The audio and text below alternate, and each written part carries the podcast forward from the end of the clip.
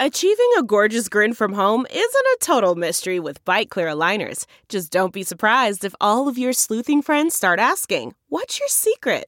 Begin by ordering your at-home impression kit today for only $14.95. BiteClear aligners are doctor-directed and delivered to your door.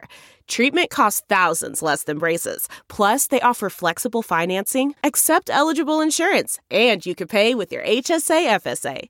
Get 80% off your impression kit when you use code WONDERY at Byte.com. That's BYTE.com. Start your confidence journey today with Byte.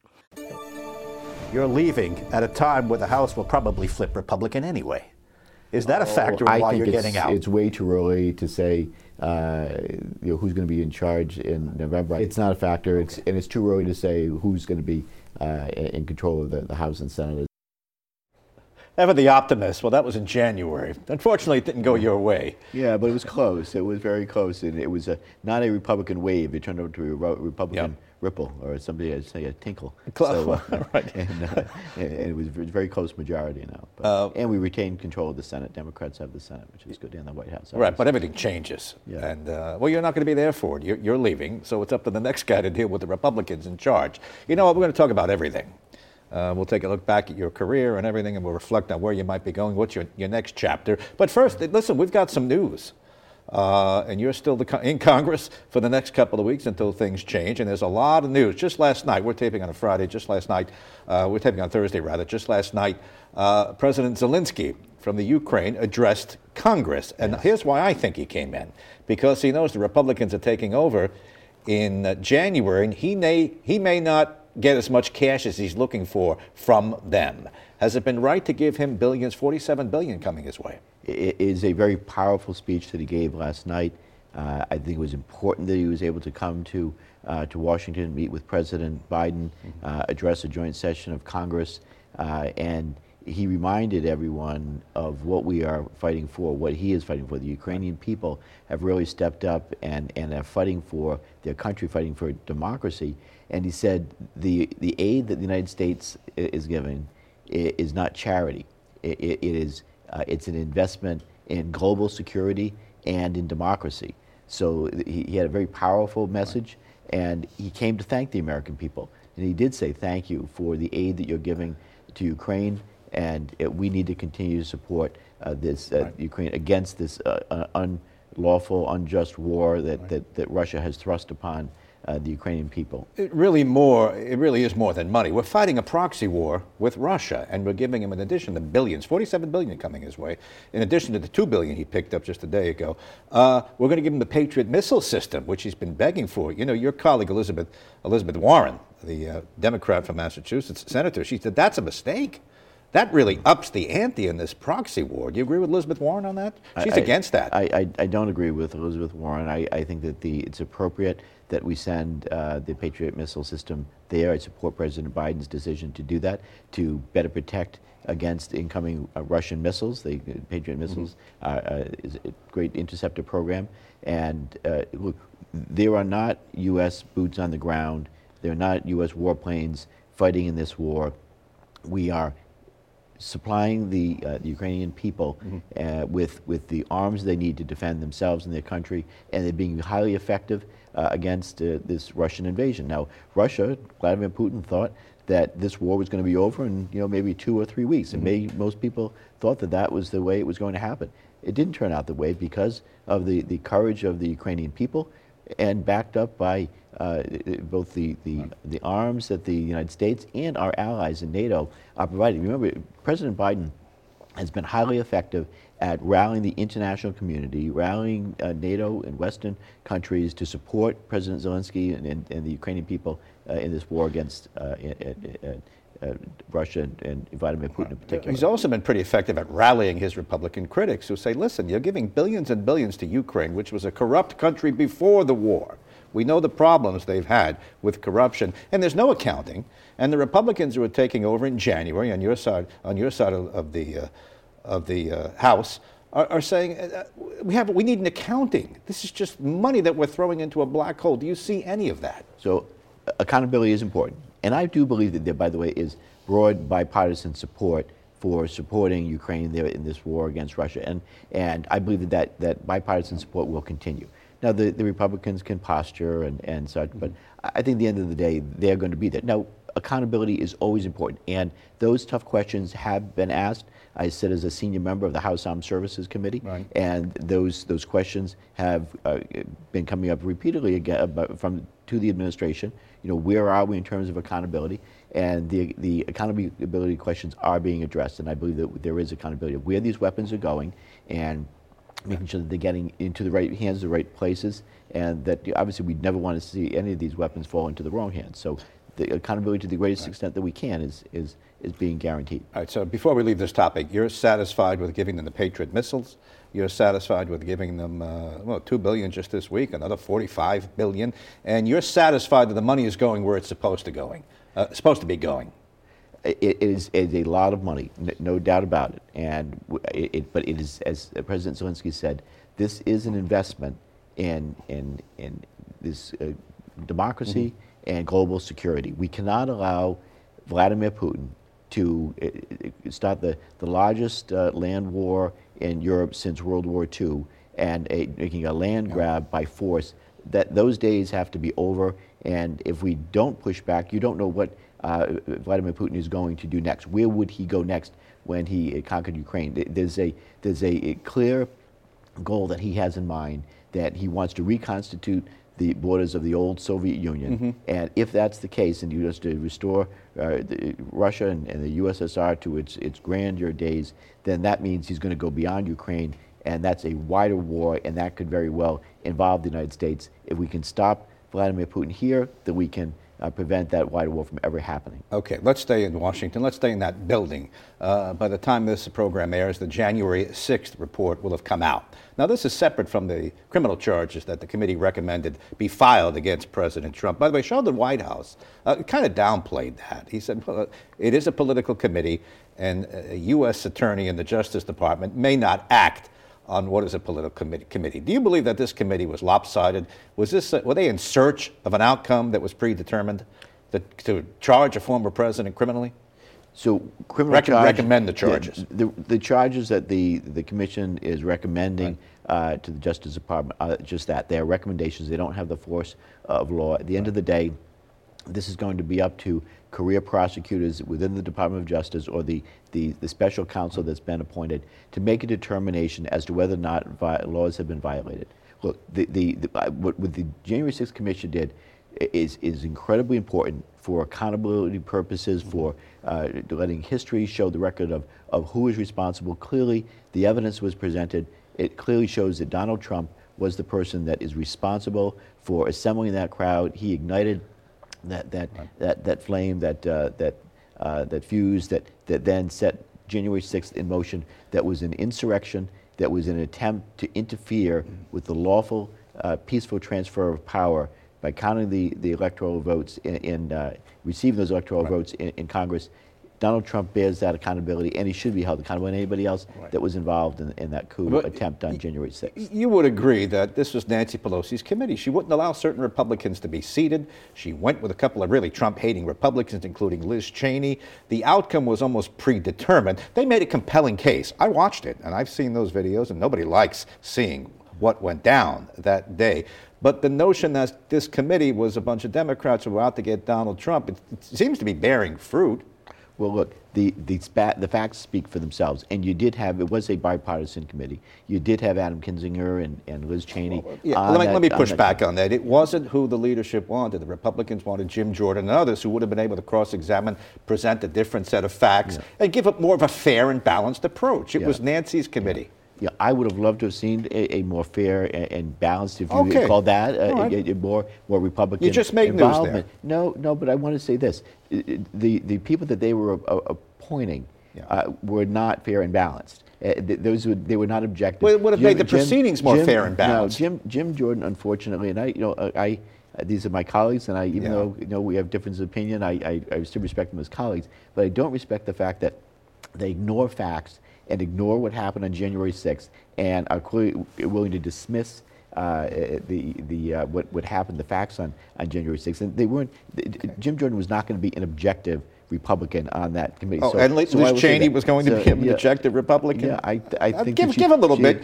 She's telling the truth. It's the fact of the matter. I understand, so but it is kind of a semi-legal proceeding that Republicans weren't allowed to have the ones they wanted. So you wish it would have been a little more balanced? What are you saying? I would have said if we had more Republican involvement, I would have been fine with that. Okay. But I am fine with the people that Nancy Pelosi did appoint.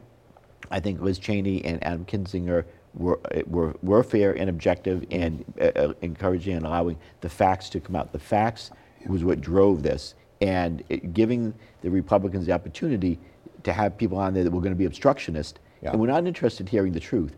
That would have been a non-starter. So, Nancy had a tough choice to make. I support what she decided. Let me make sure I'm accurate with when I'm quoting Sheldon Whitehouse. He said, if you have the evidence, present it. And if you have compelling evidence, perhaps the Justice Department would act. However, the procedure, what he sees, he didn't underscore and say exclamation point. It is a political committee, and the Justice Department and U.S. attorneys generally don't act on that. He also told me earlier in another appearance on this very program that it was a very dangerous, slippery slope to go down for one party to go after the former president of the opposition party. He said that was a dangerous, slippery slope. You agree with that? Because we're in uncharted territory. We are definitely in uncharted territory, and I think that's what we have to rely on, facts. And you rely on career prosecutors to ultimately make that decision. The recommendations for Congress are showing have weight, and the evidence that was assembled has weight, and prosecutors should consider that. But since Sheldon's a former prosecutor, I defer to him on his analysis and don't disagree with what he's saying. And I think that any next steps in terms of prosecution need to be very carefully considered because Donald Trump is now a candidate for president, but I certainly hope that because of his actions on January 6th, I hope it disqualifies him for ever holding office again. And it's my hope that he never becomes president of the United States or any elected office ever again. Yeah, Sheldon Whitehouse, I want to be clear. He was doubtful that the U.S. attorney at the Justice Department would pick this up, but he also said if you have the evidence to make a compelling case, let the evidence speak. Congressman, well, that leaves us with what's next then? Are you done with politics? I'm not sure what the next steps will be, and as I said, I want to do something that certainly will be in service to the people of Rhode Island somehow. But there's many different forms, even in a volunteer capacity. That's Congressman Landrieu. That was I was with you in January when you gave us the news that you weren't going to run again, and you made headlines. We're going to get to what's next for you coming up a little later in the broadcast. In the meantime, we're kind of continuing our conversation about what's now for you. You're still in office. There's still news to be dealt with, issues to be dealt with, including Donald Trump and his tax returns. When you ran for office in your campaigns, you never released your tax returns. You felt that you had certain privacy issues regarding the settlement with your accident. You didn't want to release them. Was it fair for Congress to vote to release former President Trump's tax returns? We know that presidents are subject to audits. We know that never happened with the IRS. But as far as releasing his tax returns against his will, is that a slippery slope, Congressman? I don't think you would have liked if anybody did that to you. Well, first of all, there's a big difference between a member of Congress and the President of the United States in terms of the power that they have to enrich themselves or make decisions that are going to channel funds to their friends or their business or their person. A big difference between a member of Congress and a President of the United States. But I think that the Ways and Means Committee weighed everything and in terms of what's in the public's best interest, and they voted to release Donald Trump's tax returns, and now there'd be greater scrutiny as to know where the income came from, and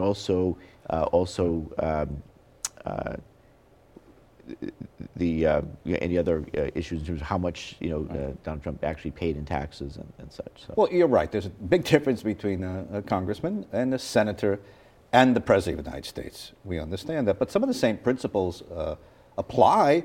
You were criticized for some of the stock trades you made in Congress. You made some money. So it's kind of the same principles. Not this year. I can tell you. Well, everybody has a bad year. Yeah, it's terrible in the stock market. But you see what I'm getting at. You made money, some criticized you, and you didn't want to release your returns, but they released his. But all the financial information I have is transparent, and we are required to list all of our assets and put that out there. Donald Trump really didn't even do that. And so that's why, again, having that information, I think, is important. It's a very different situation from a member of Congress or an executive of the President of the United States, where that needs to be a greater level of transparency. Should politicians like yourself and like the President be forced to release their tax returns? Should we make that a matter of law? Well, maybe that's something that will happen at some point. And, why didn't you want to release yours? Why, did I recap it correctly? My medical expenses. Okay. I think that's private information. That it's I'm not on a level playing field with other people that are in elective office that don't have the kind of medical expenses and privacy expenses issues that I have. So that's one of the reasons why I did it. But everything that I thought was required by law to disclose, I did that accurately and faithfully and complied with the law. You took a little heat for some stock trades you made, and you said you lost money this year. We all have. Yeah. I looked at my 401k. Yeah. It's down. You want to address that? Do you think Congress needs to tighten the laws regarding people who are serving trading stock? Yeah. You, by the way, you said, listen, it was above board. I did nothing wrong. Yeah. I made some money. Okay. So everything that I did was allowed by under the law. That I've only traded on publicly available information, and I disclosed any stock trades I made and did investing in consultation with my financial advisor. But clearly, there's a shift that has taken place in the eyes of the public that they don't want members of Congress trading stocks, and so there is legislation that would prevent that from happening going forward. I've said on the record that I would support that if it came to a vote, because it's what my constituents want. I'm not there representing myself. I'm there representing the people of the state of Rhode Island, as I've always have been. And if that bill came to the floor, that I would vote for it. But going forward, I think it's probably best. I guess if I was going to give advice to other my colleagues that invest in index funds and. Don't do individual stocks, only because the concern that people have. There's always going to be the naysayers that think that you're getting some kind of an advantage, even if though you're not. You can do everything above the board. It's the perception. It's the perception issue, and so to not deal with that, just invest either in index funds or. CDs or things like that. Well, do you think it was a mistake to keep going? You had faced criticism for a couple of years, and you had some pretty good trades. Yeah. I don't want to. You have knowledge of cyber issues apart from what you know that I don't know. You also have a general knowledge. This was your area. Publicly available information is what I definitely tried to always avoid. Things like investing in defense stocks, or since it's on the Armed Services Committee, or in cyber stocks, and I've avoided those on balance. So, do you think it was unfair criticism? The public has a strange way of deciding what they think is fair criticism or not, and I respect people's views on that. Let's talk a little bit more about maybe what you perceive as unfair criticism. You had a bunch of opponents through the years, and they would always say, "Oh, he hasn't passed many bills." Where's you would say what? So I'm very proud of the record of accomplishment, and in Congress, the way it works is you introduce a bill, and then generally it gets turned into an amendment, and it gets attached to a broader bill. That's just the fact. It's the way Congress works. It's not like the General Assembly where, and when I was in the General Assembly, I introduced a bill, and you see it go through the process, and that individual bill will become law. It just doesn't really work that way in Congress. So, just by way of example, one of the things I'm most proud of is my work in the national security arena, especially in the area of cybersecurity. And I introduced a bill 10 years ago that I've been working on to create a National Cyber Director. So after many years, and after the Cyberspace Solarium Commission made it one of their big recommendations, I was able to finally turn that bill into an amendment that got added and passed in the National Defense Authorization Act. And a couple of years ago, we created the National Cyber Director and the Executive Office of the President. I created a whole department that is focused on cyber now. I'm very proud of Chris Inglis as our first inaugural National Cyber Director. He's done important work, and it's done exactly what I hope it would do. that role and serve as the principal advisor to the President and on cyber issues and coordinating cyber policy. But that's just one example of how you turned an amendment into a bill into an amendment into a law. So I think you said in the last delay, it's not the sponsor that counts as much as the vote I took. Right. On hundreds and thousands of pieces of legislation. Right. I don't need to get credit for every bill that I've introduced that becomes law. It's about getting the job done, and you do that through the amendment process. And I was proud to be able to do that. You know, on disabilities legislation, for example, I passed the. Would you hold on? Sure. I just got to take a quick break, but I want to delve into that and talk a little bit more about cybersecurity, because the truth was you were ahead of the curve on that. Okay. We'll be right back with Congressman Landrieu. Delve into the shadows of the mind. With Sleeping Dogs, a gripping murder mystery starring Academy Award winner Russell Crowe. Now available on digital. Crowe portrays an ex-homicide detective unraveling a brutal murder he can't recall. Uncovering secrets from his past, he learns a chilling truth. It's best to let sleeping dogs lie. Visit sleepingdogsmovie.com/Wondery to watch Sleeping Dogs, now on digital. That's sleepingdogsmovie.com/Wondery. CarMax is putting peace of mind back in car shopping by putting you in the driver's seat to find a ride that's right for you. Because at CarMax, we believe you shouldn't just settle for a car. You should love your car. That's why every car we sell is CarMax certified quality, so you can be sure with upfront pricing that's the same for every customer. So don't settle. Find love at first drive and start shopping now at CarMax.com. CarMax, the way car buying should be. Jim has done a superb job as a member of Congress. He has been extraordinarily dedicated to the 2nd District and to the whole state, really, working hard for seniors, working hard for everyone. And he's made a significant contribution, both in terms of his own personal example and other ways, for the disabled community nationally. He has really set a standard for performance and dedication and skill and effort. In terms of his work in the Congress, he's been a great partner, and also he has really taken a lead, rather, in cybersecurity. Years ago, when this was a novel topic, he understood the implications and the ramifications, and he has worked very closely to make significant changes in national policy, which will benefit us for years to come. So it's a significant loss, both personally and institutionally, but Seth Magaziner has the same energy, talent, and enthusiasm that Jim brought to the job, and I expect very rapidly he will be making his contribution, and a significant one, too. This is your life. You're going to have your kindergarten teachers going to walk in here any second. Jack Reed, very complimentary, but also leading us into this larger discussion about cybersecurity. You were ahead of the curve. You talked about this 10, 15 years ago, and I don't know, maybe when we heard you talking about it, we were saying, what's he talking about? There's other issues. Why did you pick that as your keystone issue? Because that's what you will be remembered for. And we'll talk a little bit about the accessibility issues, but this is it, cybersecurity. What made you go for that years ago? Sure. First of all, I want to thank Jack Reed for his comments just a few minutes ago, along with Sheldon and David, the great colleagues that I've worked with over these last 22 years. It's really been an honor and a privilege to be part of this congressional delegation. On the issue of cyber, I was, the way I kind of fell into this role is that I was chairing a subcommittee on the Homeland Security Committee, and we had a briefing one day from my staff director said, you've got to get a classified briefing on the Aurora threat.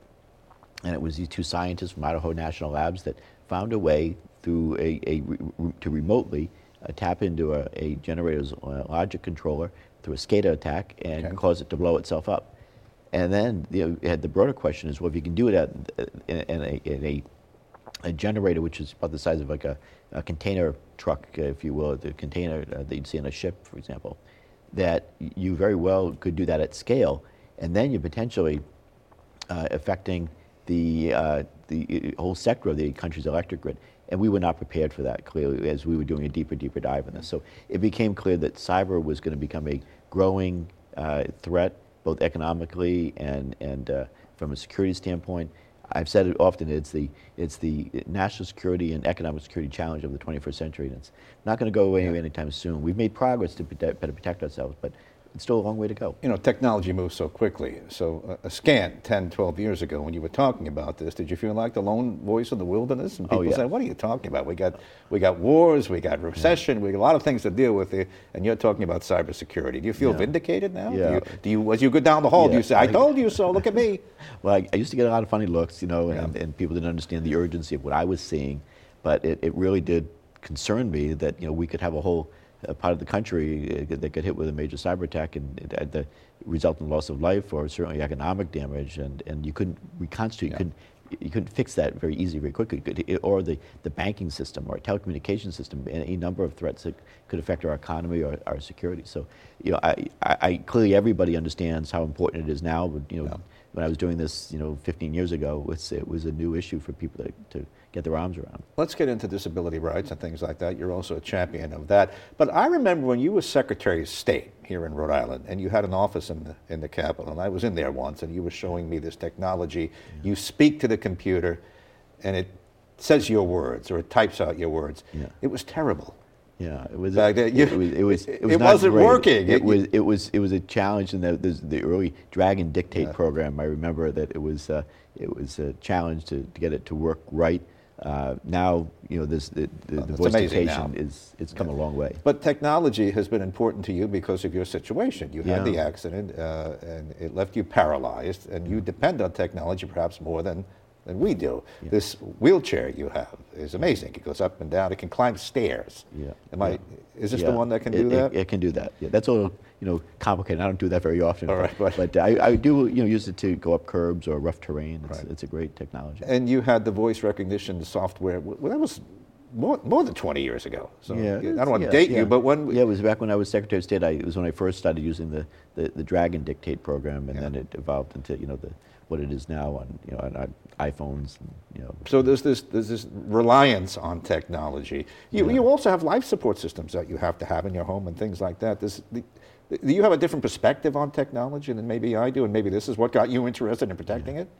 You know, I think I've always been kind of a techie, but certainly I have come to appreciate the benefits that technology offers, and it gives me more independence and you know, being able to be more fully, you know, take advantage of what society has to offer in terms of being out there. And so, you know, just being able to use this chair and going on the beach, for example, on, you know, on the sand, and you know, or rough terrain, it allows me to live a more full and independent life. But, you know, you can control, for example, from your phone, you know, turning on the lights on and off in your home. Yeah.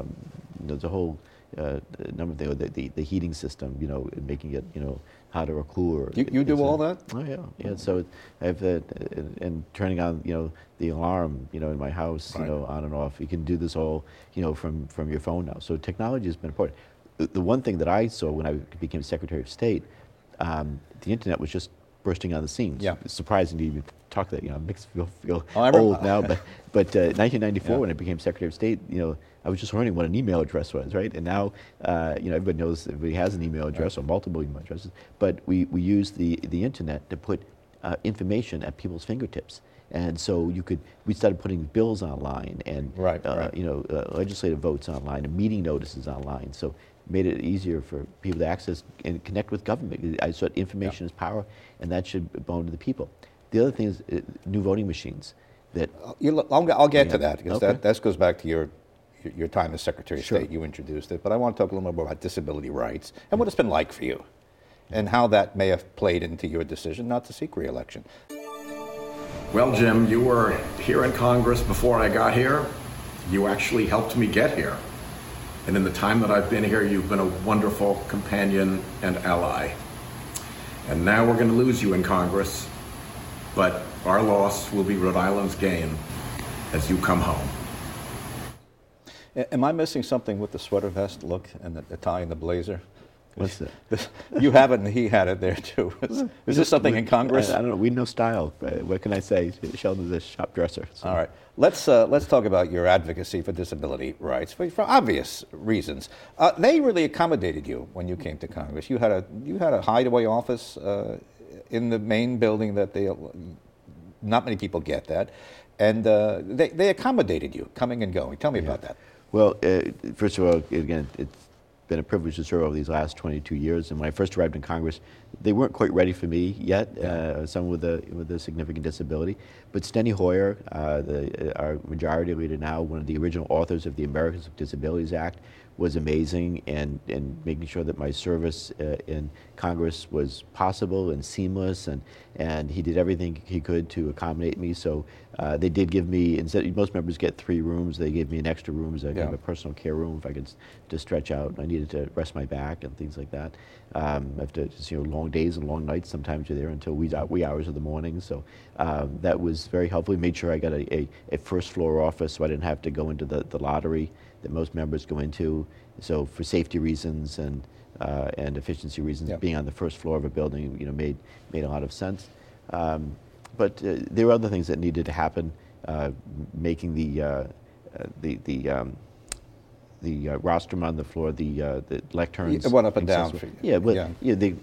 They were mounted to so they could be mounted to the floor. They weren't originally. I couldn't even get close enough to my feet would get in the way. My feet would hit the lectern, and I couldn't put my speech close enough to even read it. So I had to speak from the side of the lectern. Till the House woodworkers built these beautiful lecterns that are now mounted on the floor that everybody uses. They put more voting stations in. On the House floor so I could get to them, because most of them are behind the seats on the floor. So they put in a couple that were much more accessible and convenient.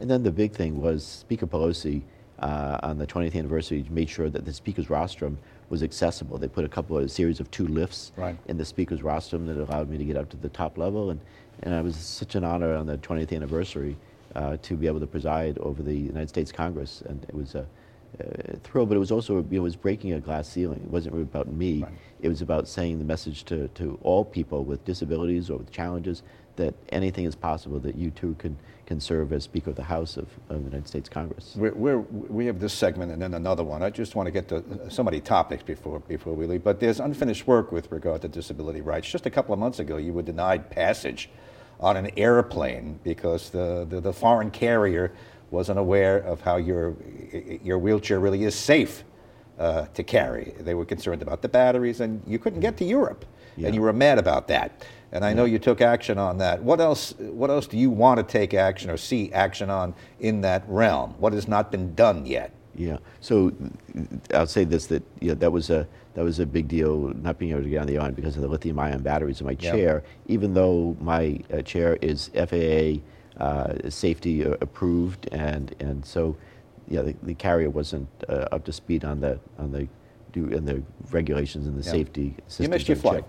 Yeah. So, but I want to see legislation passed that standardizes that for all people as lithium-ion batteries become more popular and pervasive in use in chairs and mobility devices. But all lithium-ion batteries are not created equal, and some are more safe than others. These are very safe that are in my chair. So, but beyond that, I want to see passengers with disabilities be able to travel easily without discrimination or without problems or the chairs getting damaged. That's a frequent problem that all people with disabilities, if you're having a wheelchair, you every time that my chair comes off the plane, I'm holding my breath, crossing fingers that it wasn't damaged, and I've had it damaged, a number of times, unfortunately. Okay. So, but also, a couple of years ago, I was very proud to have passed the air carrier with disabilities, air passenger with disabilities Bill of Rights, so that it outlined the rights that people with disabilities have when traveling and protections. But the Air Carrier Access Act would go a step further to make sure there's more accountability and would allow people with disabilities to have a private right of action and have their day in court if their rights were violated. Right now, they don't have that ability, so I'd like to see that change. A person who is not dealing with your challenges doesn't fully understand or have the perspective you do. And sometimes we may see, there's so many handicapped parking spots. And just last night, Mayor Wu up in Boston signed legislation to make sure that the televisions in a bar or a restaurant always have closed captioning on. And someone who's not challenged may say, well, there's too many spots, or that should be up to the private business. What would you say to someone who is not experiencing this, may say it's a little too much? What would you say? Well, I'd say, the life is full of challenges for anyone. For people with disabilities, they're magnified and they're probably more numerous. And so I think that there's a good balanced approach, to inclusion and allowing people to live free and independent lives. The Olmstead decision says that people with disabilities should be able to live free and independently in their communities wherever possible. And that's what the Americans with Disabilities Act it was designed to achieve. And by the way, I believe that I probably would not be able to serve effectively in Congress had that bill not been signed into law. So I'm grateful for those who champion the Americans with Disabilities Act, and it has made a difference in my life, and I know countless others. And when we passed the ADA Amendments Act, I was there in Congress to help that bill become law, because there were several court decisions over the years that had weakened the original intent of the ADA, and now the ADA Amendments Act helped to strengthen that. But there's still more work to be done in terms of things like accessible transportation options. That is a real problem for people with disabilities. For example, I can't just get an Uber if I wanted to take a car going to a city, or especially if you live in a rural community, very hard to get access to accessible transportation options. So those are things that we need to work on. How much did your disability and the challenges you face every day just to get up in the morning, did that wear on you? Did that factor in you, the decision to say, I've had enough? To some degree, in that, this is an amazing job, and let me just say it's been the honor and a privilege of my lifetime to be able to serve the people of Rhode Island in the United States Congress as their voice and their vote in Congress.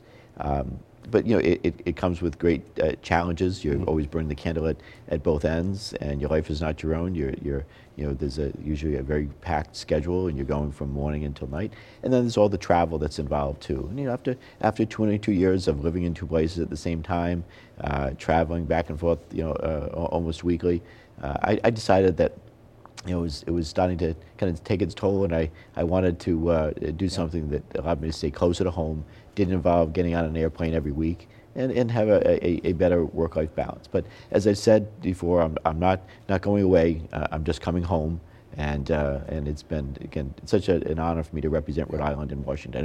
I always really wanted to give good public service to the people of Rhode Island.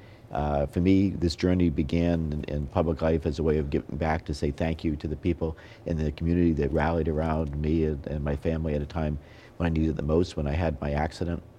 And then after giving good public service, I wanted to be able to say, thank you, and then be able to come home and be able to do other things, which is what I'd like to do now. I once read a Parade magazine article on you many, many years ago, I think. It talked about it takes you a long time to get ready, and it's a grind, and getting on an airplane.